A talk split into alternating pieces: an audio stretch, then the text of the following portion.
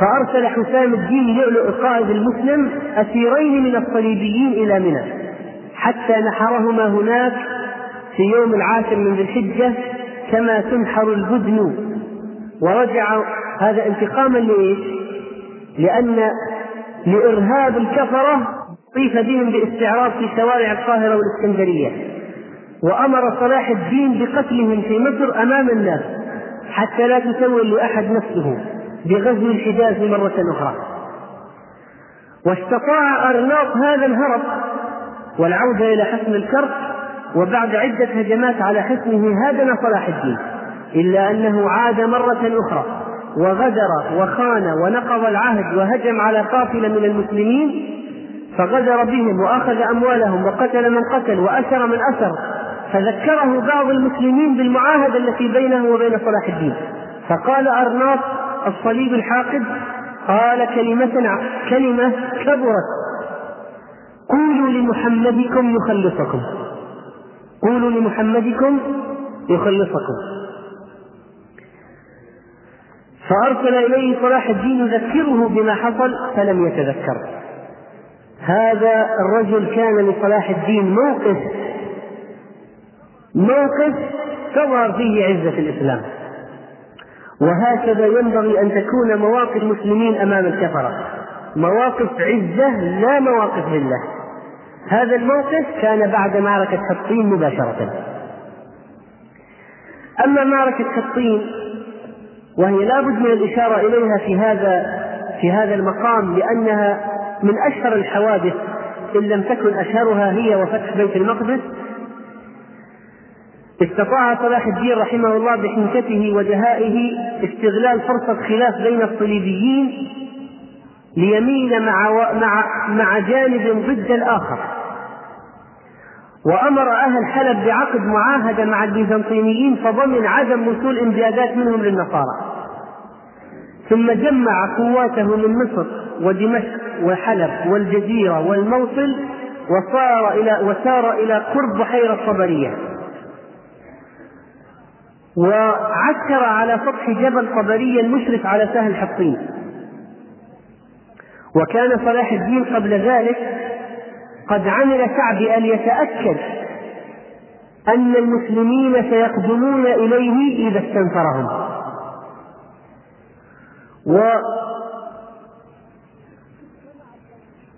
واجتمع الصليبيون في تلك الموقعة وكانوا قد هزموا في صفورية، واستطاع صلاح الدين رحمه الله تعالى أن يستدرجهم إلى المكان الذي يريده هو في سهل جبل صبرية الغربي. وكان جملة من معه 12,000 غير المتطوعة مع صلاح الدين، وجمع الصليبيون جنودهم فكانت قريبا من 50,000.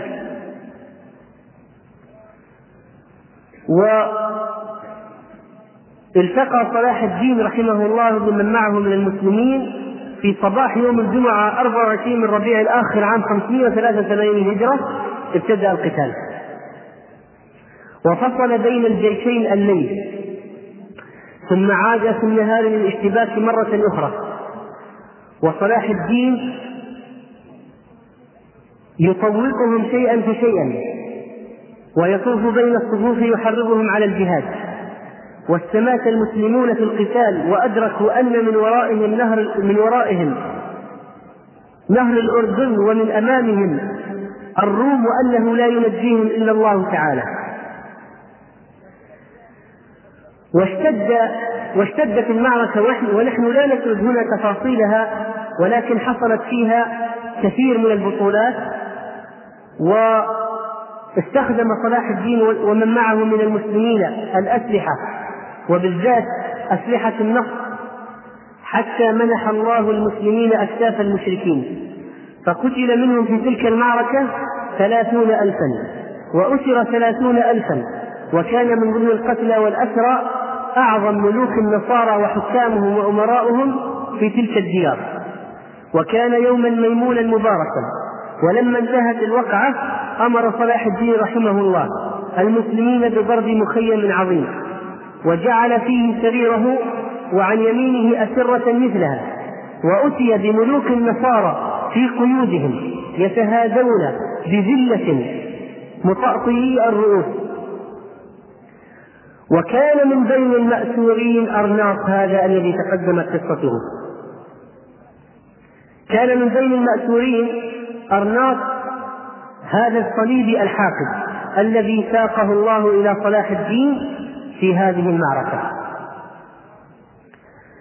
وصلاح الدين رحمه الله كان يستهل إلى الله طيلة القتال، حتى أنه لما قرب النصر للمسلمين قام ولده ليقول هزمناهم، قال اصبر حتى تسقط تلك الخيمة، لم نهزمهم بعد. وكانت خيمة ملك النصارى، فلما سقطت خيمة ملك النصارى سجد صلاح الدين رحمه الله شكرا لله تعالى وبكى من الفرح. وكان من ملوك النصارى الذين مثلوا أمام صلاح الدين الملك جاي وأرناط وهنفري ابن الهنفري وابن صاحب صفورية وجرار مقدم الجاوية وغيرهم من أكابر الصليبيين. أجلس صلاح الدين ملوك النصارى بجانبه، وبدأ بالملك جاي فأعطاه إناء مملوءا بالماء ليشرب بالماء البارد. فهذا الرجل لما انتهى من الشرب أعطى أرناط ليشرب، فغضب صلاح الدين وقال لم أقل لك أن تسقيه، لأنه لا يشرب عندي، إنما ناولتك ولم آذن لك أن تسقيه، هذا لا عهد له عندي.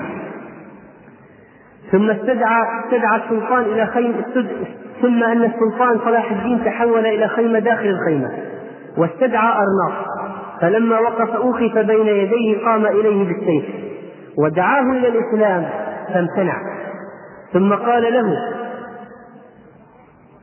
أنت الذي غدرت وخنت وفعلت. هذاك الرجل كان يقول فقط هذه عادة الملوك.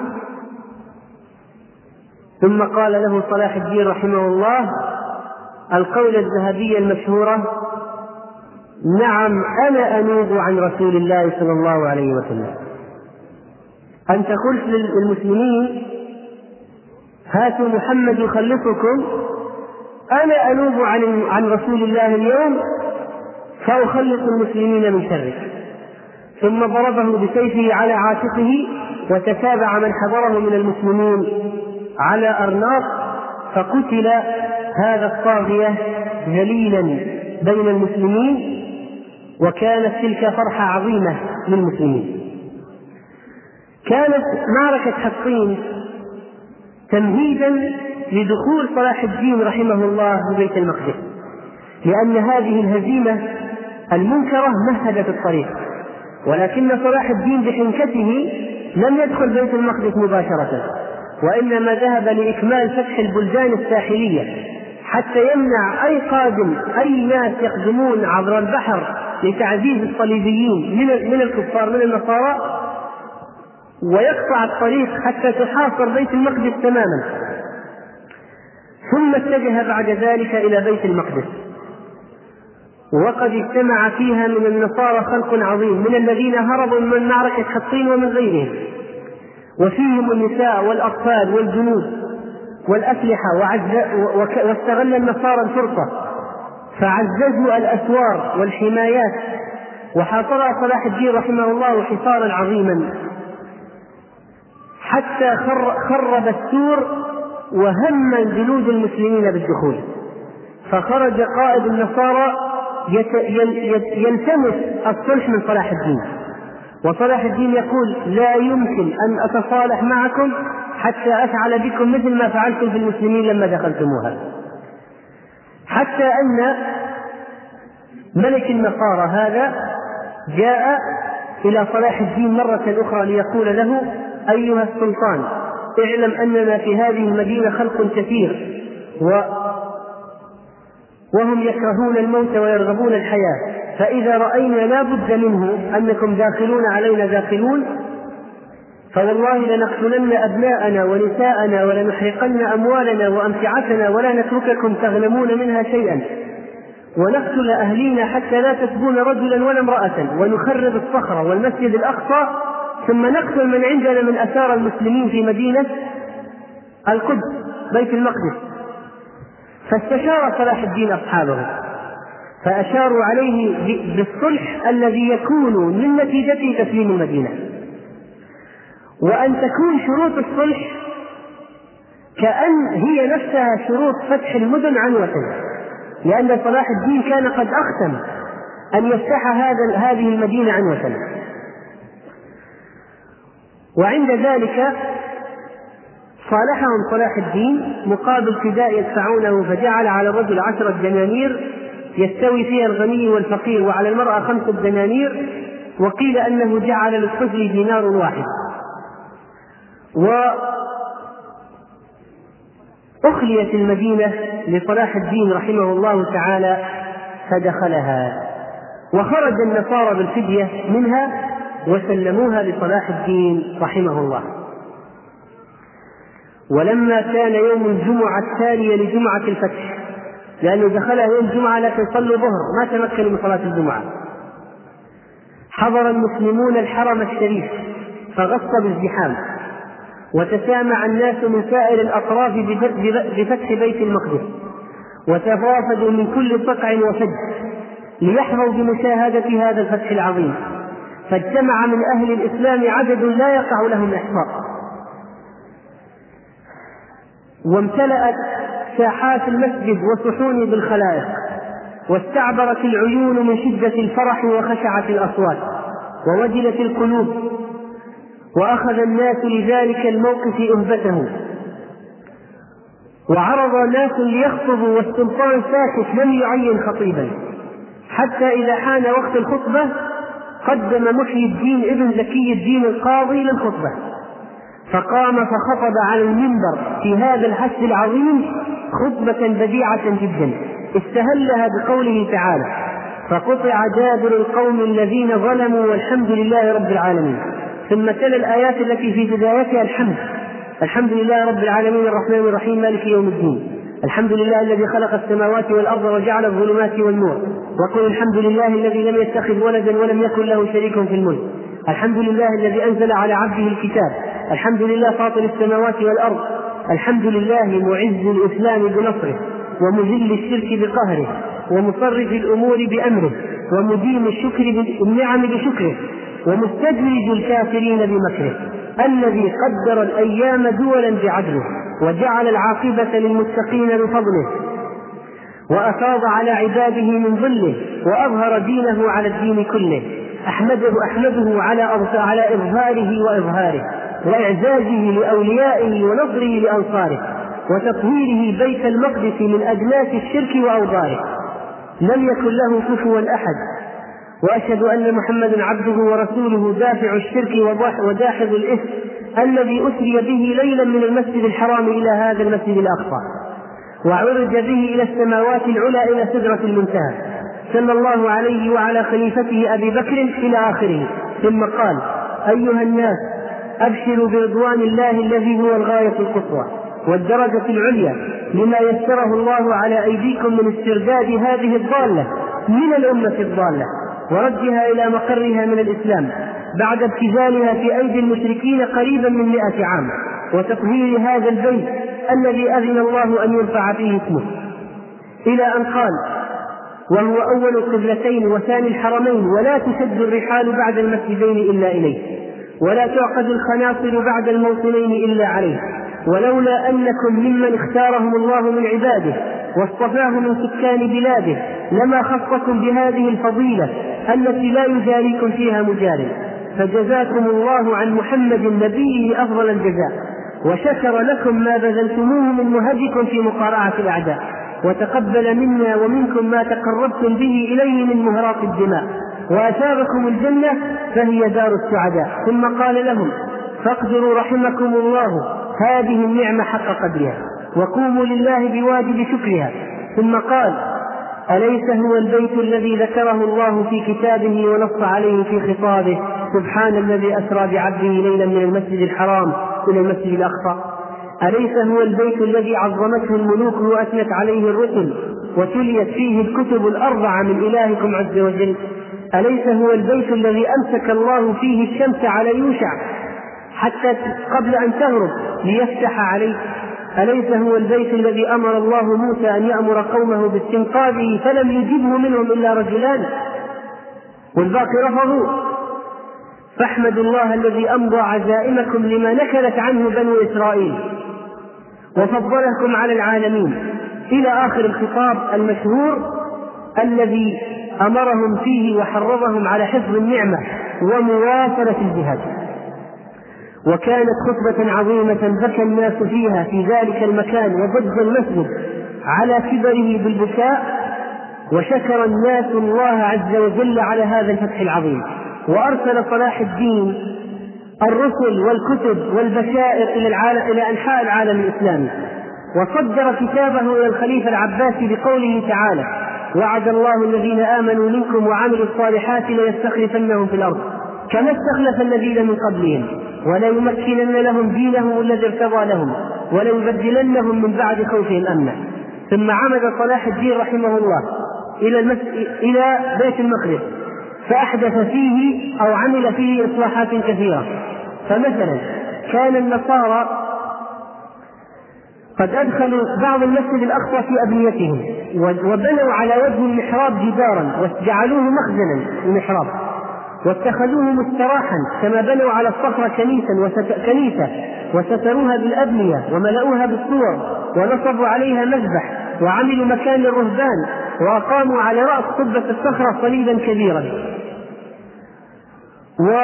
ولما دخل صلاح الدين أزال كل ما عمل الصليبيون في هذا المكان من الأمور المستحدثة، وكسرت الصلبان وحولت الكنائس إلى مساجد، وجعل بيوت عظماء النصارى استراحات ومضافات لفقراء المسلمين. ولما اقتلع الصليب تسلق بعض المسلمين إلى أعلى القبة واقتلعوا الصليب الذي سقط متكسرا، فطاح الناس كلهم المسلمون والمشركون النصارى، فأما المسلمون فصاحوا فرحا وأما النصارى فصاحوا توجعا وتألما. ثم بدأ بعمارة المسجد الأقصى وتحسينه وتوسيعه، وخط المحراب باهتمام زائد عكس ما فعل به أولئك النصارى. وأتى بمنبر كان نور الدين محمود صنعه في حلب كان يتمنى أن يخطب عليه في بيت المقدس، أتى به صلاح الدين وجعله في بيت المقدس ليخطب عليه. وكذلك حصن هذه المدينة مرة أخرى حتى لا تعود إلى الكفرة، ولم تعد إليهم إلا بعد أن دخلتها هذه الشرذمة من اليوم. ولا بد أن نقول أيها الإخوة أن صلاح الدين رحمه الله تعالى كان يتمتع بأخلاقيات عالية جدا، فكم عفى عن أناس وكم أعطى وكم ترك أناسا يخرجون ولم ينتقم منهم كما فعلوا هم بالمسلمين من قبل، حتى أن بعض المستشرقين اضطروا للاعتراف بمنة صلاح الدين في الكتب التي ألفت حديثا، والمقارنة بين معاملة صلاح الدين ومعاملة غيره.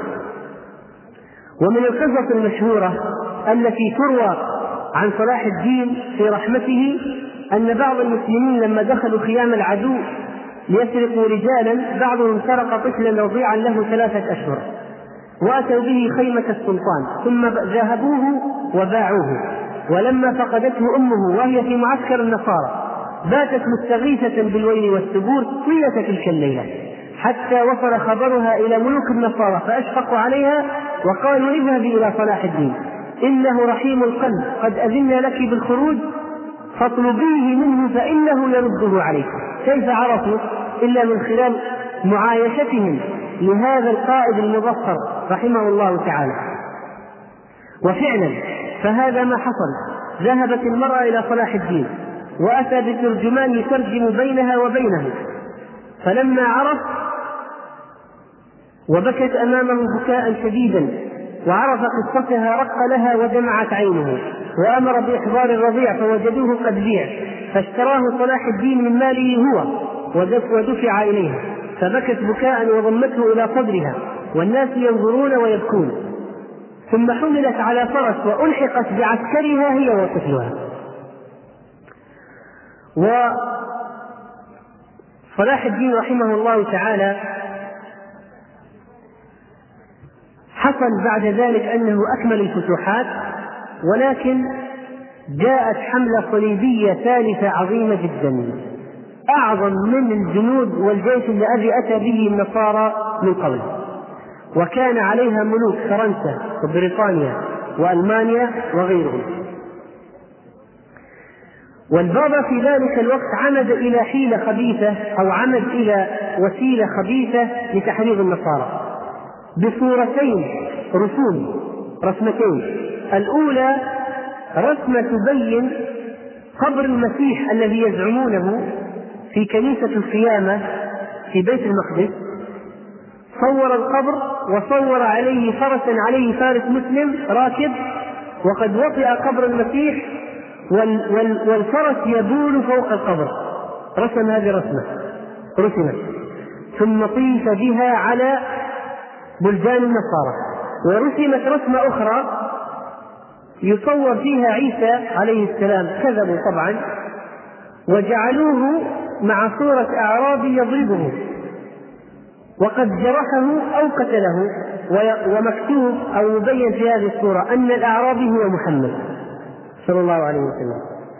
فطيف بهذه الصور وبغيرها من الدعايات حتى استجمعت جيوش عظيمة للكفار، كان تعداد الجيش الألماني فقط 300,000 الجيش الألماني فقط، ولكن الله عز وجل بمنه وفضله جعل شرهم مقتصر فقط في عكا، ولم يأخذوا عكا من المسلمين إلا بجند جهيد، وهزموا بعد ذلك هزائم متوالية انتهت بعقد صلح الرملة الذي كان قبل وفاة صلاح الدين بوقت قليل، ولم يأخذوا من بلاد المسلمين إلا هذه المنطقة ومناطق أخرى صغيرة جدا، حتى جاء بعد ذلك الظاهر رحمه الله فأخرجهم من آخر معاقلهم من عكا، وطهرت بلاد المسلمين من النصارى بالكلية. صلاح الدين رحمه الله أيها الإخوة كان رجلا مغرما بالجهاد، كان رجلا يتوقد حماسا للجهاد في سبيل الله، كان إذا أراد أحد أعوانه أن يتقرب إليه إلى السلطان يتكلم معه في أمور الجهاد ومحاسن الجهاد وفضائل الجهاد. وأمر صلاح الدين الكتاب والعلماء بتأليف كتب عن الجهاد وفضائل الجهاد، كما ألف له العماد الاصفهاني والقاضي الفاضل وبهاء الدين بن شداد. ومن تعلقه أنه قال للقاضي بن شداد وهو يسير معه في إحدى الغزوات: متى يسر الله فتح بقية الساحل قسمت البلاد وأوصيت وودعت وركبت هذا البحر إلى جزائرهم. يركب البحر المتوسط إلى جزائر الكفار، أتبعهم فيها حتى لا أبقي على وجه الأرض من يكفر بالله أو أموت. لهذه النية الصالحة ثم لهذا الرجل استرداد هذه البلاد بلاد المسلمين. وهذا الرجل كان يشارك في الجهاد بنفسه، ما كان يجلس في غرفة القيادة مغلقا عليه الباب ويوجه، كان يشارك في الجهاد بنفسه. ويقول الذهبي رحمه الله تعالى: لعله وجبت له الجنة في رباطه في هذين العامين، لأنه حصل له مرض صار فيه دمام في جسده يتألم إذا جلس على الفرس، ومع ذلك جلس عليه وتحمل يصابر الألم طيلة ليلتين، وكان يقول: إذا ركبت الفرس زال عني ألم الدمام. وكان رحمه الله تعالى أيضا يجدد سنة النبي صلى الله عليه وسلم في الجهاد، وكان يحمس حتى الصبيان المسلمين على الجهاد، وهناك نادرة قصة لطيفة ذكرت عندما قال القتال جدا بين النصارى والمسلمين في بعض المواقع، سئم القتال فقال بعضهم لبعض: إلى كم يتقاتل الكبار وليس للصغار حظ؟ نريد أن يصطرع صبيان، صبي منا وصبي منكم، يقول النصارى للمسلمين، فأخرج صبيان من البلد إلى صبيين من الإفرنج، واشتد الحرب بين الصبيان، فوثب أحد الصبيين المسلمين إلى أحد الصبيين الكافرين فاختطفه وضرب به الأرض وقبضه أسيرا، واشتد به ليأخذه حتى سار وراءه واحد من الإفرنج قال: هو أسيرك أشتريه منك، بعنيه، فباعه بدينارين. ومن الأشياء أيضا أن صلاح الدين رحمه الله أدنى منه العلماء، كان جيش صلاح الدين ليس محاربين فقط، كان فيهم علماء، ولذلك استدعى العلماء، والعلماء أيضا تحمسوا للحاق باقي صلاح الدين، وكان يسمع منهم الحديث والأسانيد والأحكام، وهيأ الله له بطانة صالحة من هؤلاء العلماء، وكان منهم الشيخ علي بن ابراهيم بن نجا الانصاري الحنبلي، وكان منهم الحافظ القاسم بن علي بن حسن بن عساكر، ومنهم من العلماء المجاهدين الفقيه عيسى الهكاري، أسر اشتداه صلاح الدين ب60,000 دينار من النصارى لتعلم عظم مكانة العلماء عند صلاح الدين. ومنهم الشيخ أبو عمر المقدسي لا يترك معه معركة إلا حضرها، والشيخ عبد الله اليونيني ملقب بأسد الشام، وكان أمارا بالمعروف لا يهاب الملوك، ومن العلماء المشهورين جدا الذين كانوا مع صلاح الدين الحافظ عبد الغني المقدسي، والعالم المجتهد الرباني ابن المقدام المقدسي صاحب كتاب المغني المشهور، قاتل آل قدامة مع صلاح الدين. وكان يقرب هؤلاء الفضلاء ويغدق عليهم ويعطيهم. ونقف هنا أيها الإخوة، نقف هنا عند مسألة مهمة جدا، وهي درس في غاية الأهمية. يظن بعض الناس أن وضع المسلمين الآن لا يحله إلا ظهور قائد رباني، وبعض المساكين يعتقدون أننا نجلس ننتظر أن يظهر قائد رباني حتى يرفع الراية ليسير المسلمون وراءه. هذه السطحية الموجودة عند بعض الناس الذين يظنون أن مشكلة المسلمين هي وجود قائد، ويقولون إذا ظهر القائد انتهى كل شيء. هؤلاء المساكين الذين يعيشون على هذا الوهم ما قرأوا التاريخ. هل يوجد من القادة عظيم بعد نبينا صلى الله عليه وسلم وإبراهيم الخليل؟ هل يوجد في البشر كلهم قائد مثل موسى عليه السلام؟ طيب، موسى عليه السلام قاد بني إسرائيل على أساس أنهم أسلموا معه إلى بيت المقدس وطلب منهم اقتحامها، ماذا قالوا؟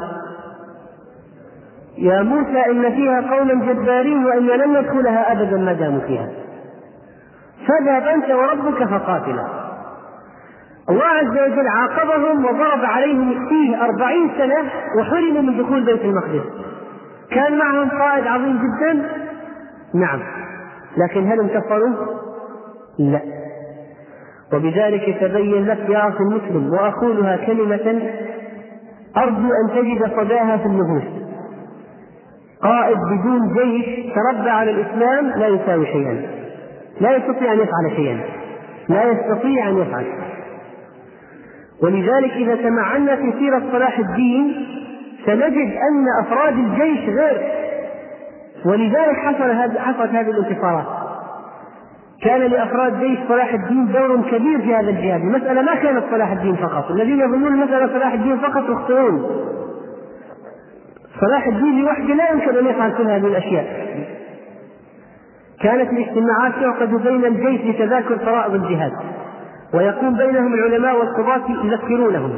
وحصل مرة أن اجتمعوا عند الصخرة وتحالفوا على الموت، وكانوا يتسابقون على معسكر صلاح الدين بمجرد علمهم بعزمه عن الجهاد. وكان لهذه آثار على عامة المسلمين فيتوافدون على أرض الجهاد، وخصوصا المتطوعة، كما حدث عندما عزم صلاح الدين على كبح قيام الصليبيين في معركة مرج العيون عام 575. كان الأفراد يقومون بمهام جليلة في غاية الأهمية. مرة النصارى في حصار عكا بنوا 3 أبراج عظيمة جدا يقذفون منها عكا، بما يلحق بالمسلمين خسائر شديدة جدا. فندب الناس صلاح الدين الناس إلى إلى إلى إتلاف هذه الأبراج، ما استطاعوا، حاول كثير منهم حتى جاء شاب من أهل دمشق، وكان ذكيا يجيد الصناعة، صناعة هذه الأشياء الأخلاق الملتهبة والمشتعلة، فعمل خلطة وركبها 3 خلطات، وقذف بها الأبراج واحدا، فكلما أتت على برج أحرقته، ومات من في هذا البرج من جنود الصليبيين، واستراح المسلمون جدا بعد إحراق هذه الأبراج 3. أراد صلاح الدين أن يكافئ هذا الشاب، وعرض عليه من الأموال النفيسة لأنه قدم هذه الخدمة الجليلة. فقال الشاب: أنا فعلت هذا لله تعالى، ورفض يأخذ ولا قرش واحد.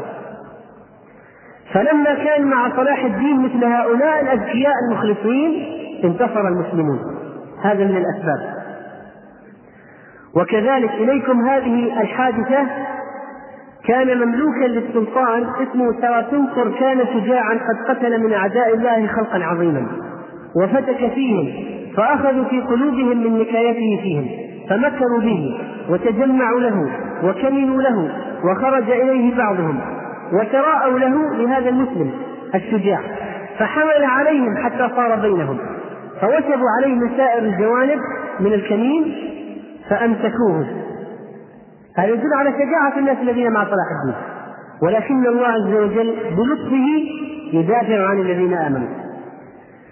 فأخذ واحد بشعر هذا الرجل المسلم، واحد من النصارى، امسك بشعره ورفع الآخر السيف ليضرب رقبة المسلم، لأن حامل السيف هذا بينه وبين المسلم ثأر، لأن المسلم قتل قريب من أقرباء هذا النصراني.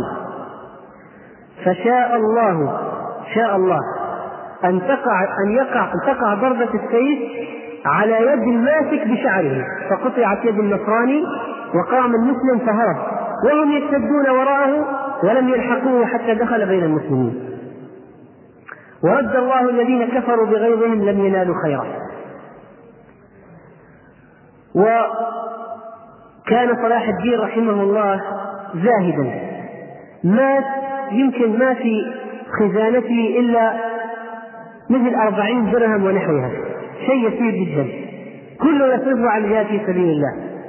وكان يربي أتباعه على هذه القضية، وكان أي واحد فيهم يجد عنده ميل الدنيا، كما حدث عندما رجع إلى دمشق بعد غزوة حصن كوكب عام 594 للهجرة، وجد وكيل الخزانة في دمشق قد بنى له دارا ضخمة بقلعة دمشق، فغضب عليه وعزله وقال: إنا لم نخلق للمقام بدمشق ولا بغيرها من البلاد، وإنما خلقنا لعبادة الله عز وجل والجهاد في سبيله.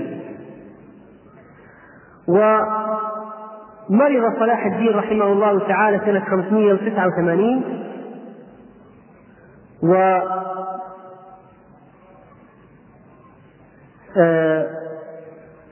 بعد ذلك أن اشتد به المرض في يوم ليلة الأربعاء 27 من صفر، واستدعى أبا جعفر إمام الثلاثة ليبيت عنده يقرأ القرآن ويلقنه الشهادة إذا نزل به الموت. فذكر هذا الإمام أنه كان يقرأ عند صلاح الدين وهو في غمرات الموت: هو الله الذي لا إله إلا هو عالم الغيب والشهادة. فقال صلاح الدين: وهو كذلك صحيح. فلما أذن الصبح جاء القاضي الفاضل ودخل عليه وهو في آخر رمق، فلما قرأ القارئ: لا إله إلا هو عليه توكلت، تبسم وتهلل وجهه وأسلم روحه إلى ربه وأسلم روحه إلى ربه سبحانه ومات رحمه الله تعالى وله من العمر 57 سنة. واستمر أولاده من بعده مجاهدين. هذه باختصار أيها الإخوة نبذة عن حياة هذا الرجل العظيم وعن تجديده في ميدان الجهاد.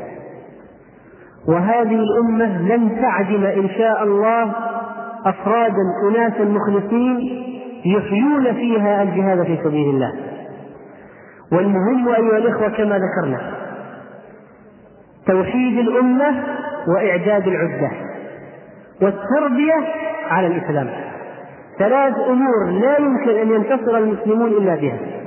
صلاح الدين لما تحققت عنده انتصر، تربية الناس على الإسلام.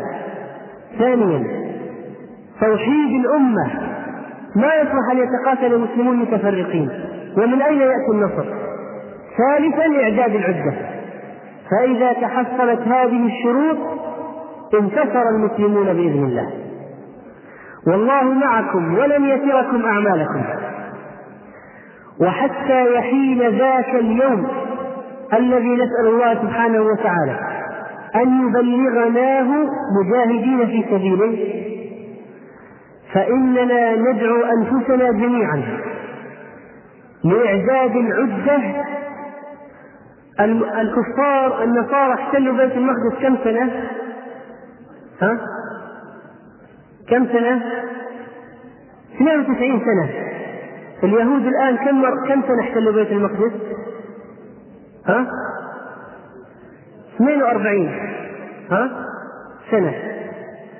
فإذا كان من يحتل بيت المقدس جلسوا فيه ضعف الزمن الذي جلسه اليهود الآن، ولكن الله هيأ لهم من يخرجهم بعد 92 سنة من الاحتلال. ولعل الله يجمع اليهود الآن في هذا المكان من كل حدب وصوب من أقطار الأرض حتى تكون نهايتهم واحدة بإذنه سبحانه وتعالى. مهما طال ليل الظالمين فإن الفجر سيبزغ إن شاء الله. وها أنتم ترون طلائع الجهاد في أرض الأفغان وفي أرض فلسطين، بوادر وبذر طيبة تمهيدا لذلك اليوم الذي يأذن الله فيه بعلو الإسلام. ولا بد أن يأتي، لأن عندنا من النصوص من القرآن والسنة ما يثبت أن الله سيدخل هذا الدين كل بيت على سطح الأرض بعز عزيز أو بذل ذليل، عزا يعز الله به الإسلام وذلا يذل به الكفر. المهم أن لا ننام نحن ولا نقعد، بل نواصل العمل في تعليم أنفسنا والدعوة إلى الله وتربية الناس وشحذ الهمم وتذكر الجهاد. ومن مات ولم يغزو ولم يحدث نفسه بالغزو مات ميتة جاهلية. لذلك لابد أن تكون النية في الغزو متى ما جاء وقته حاضرة عندنا جاهزة لدينا، حتى إذا حانت اللحظات خرجت تلك النفوس إلى ربها سبحانه وتعالى تسعى سعيا حديثا. والمسلمون يحتاجون اليوم إلى إعداد كبير وتربية عميقة، ولن يقوم بها إلا أنتم أيها المخلصون من المسلمين. والمسلمون اليوم يعانون من أوضاع غريبة شاذة ما مرت بهم من قبل، فهم في ميدان يحتاجون إلى دعم الجهاد، وفي ميدان يحتاجون إلى إزالة جهل ومحاربة الشرك وقمع بدعة، وفي ميدان يحتاجون إلى تنظيم أنفسهم، وفي ميدان يحتاجون إلى نشر الدعوة في أوساط الكفار، وفي ميدان يحتاجون إلى تربية. والتربية هذه مهمة جدا لابد أن تكون في جميع الميادين. وكلكم على ثغرة من ثغور الإسلام، فالله الله أن يؤتى الإسلام من قبلك، وأنت مسؤول في بيتك ووظيفتك ومسجدك وشارعك، وأنت مسؤول عن المسلمين في أرجاء الأرض المضطهدين في دعمهم بالنفقات المادية وعلى الأقل بالدعاء لهم أن ينصرهم الله نصرا مؤزرا. ونحن نقرأ التاريخ أيها الإخوة لنعلم فعلا أن الله لا يخلي بين هذه الأمة وبين الشيطان، وأن الله ناصر دينه ولا بد. ولو حصل الإيمان لجاء النصر بإذنه عز وجل. والله معكم ولم يتركم أعمالكم، وصلى الله على نبينا محمد، والسلام عليكم ورحمة الله وبركاته. أيها الإخوة، انتهت مادة هذا الشريط، وحيث بقي فيه متسع فيسرنا إكماله بهذه التلاوة للشيخ محمود خليل الحصري. أعوذ بالله من الشيطان الرجيم، بسم الله الرحمن الرحيم. يا أيها الذين آمنوا ما لكم إذا قيل لكم انفروا في سبيل الله اثاقلتم إلى الأرض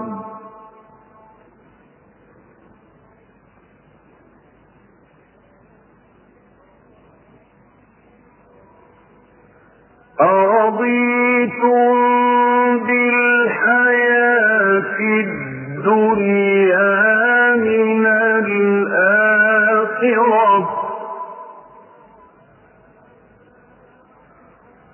فما متاع الحياة الدنيا في الآخرة إلا قليل.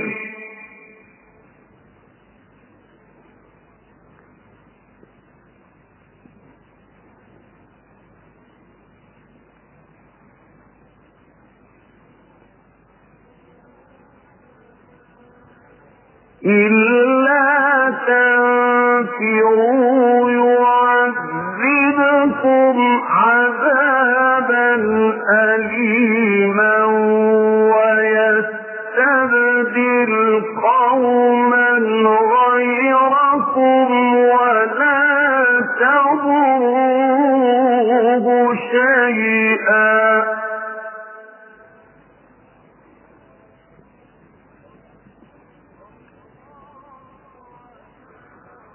والله على كل شيء قدير.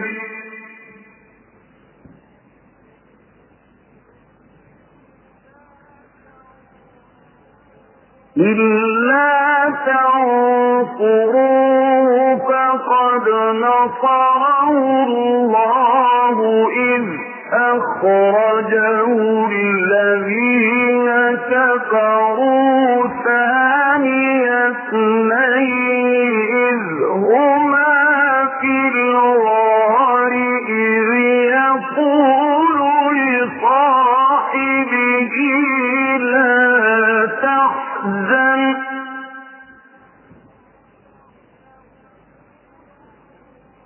إذ يقول لصاحبه لا تحزن إن الله معنا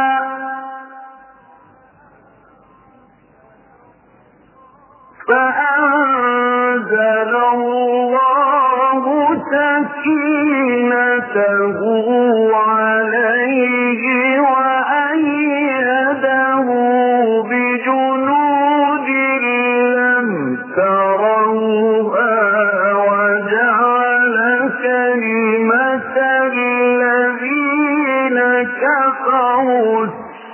السفلى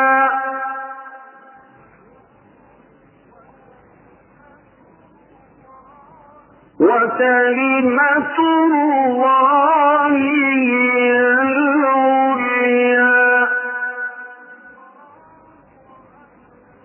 والله عزيز حكيم.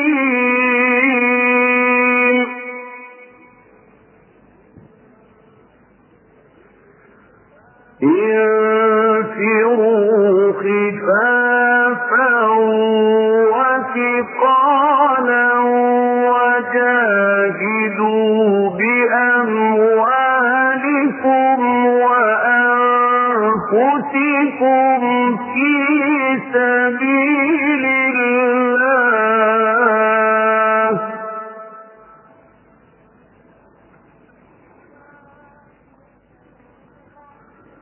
الله.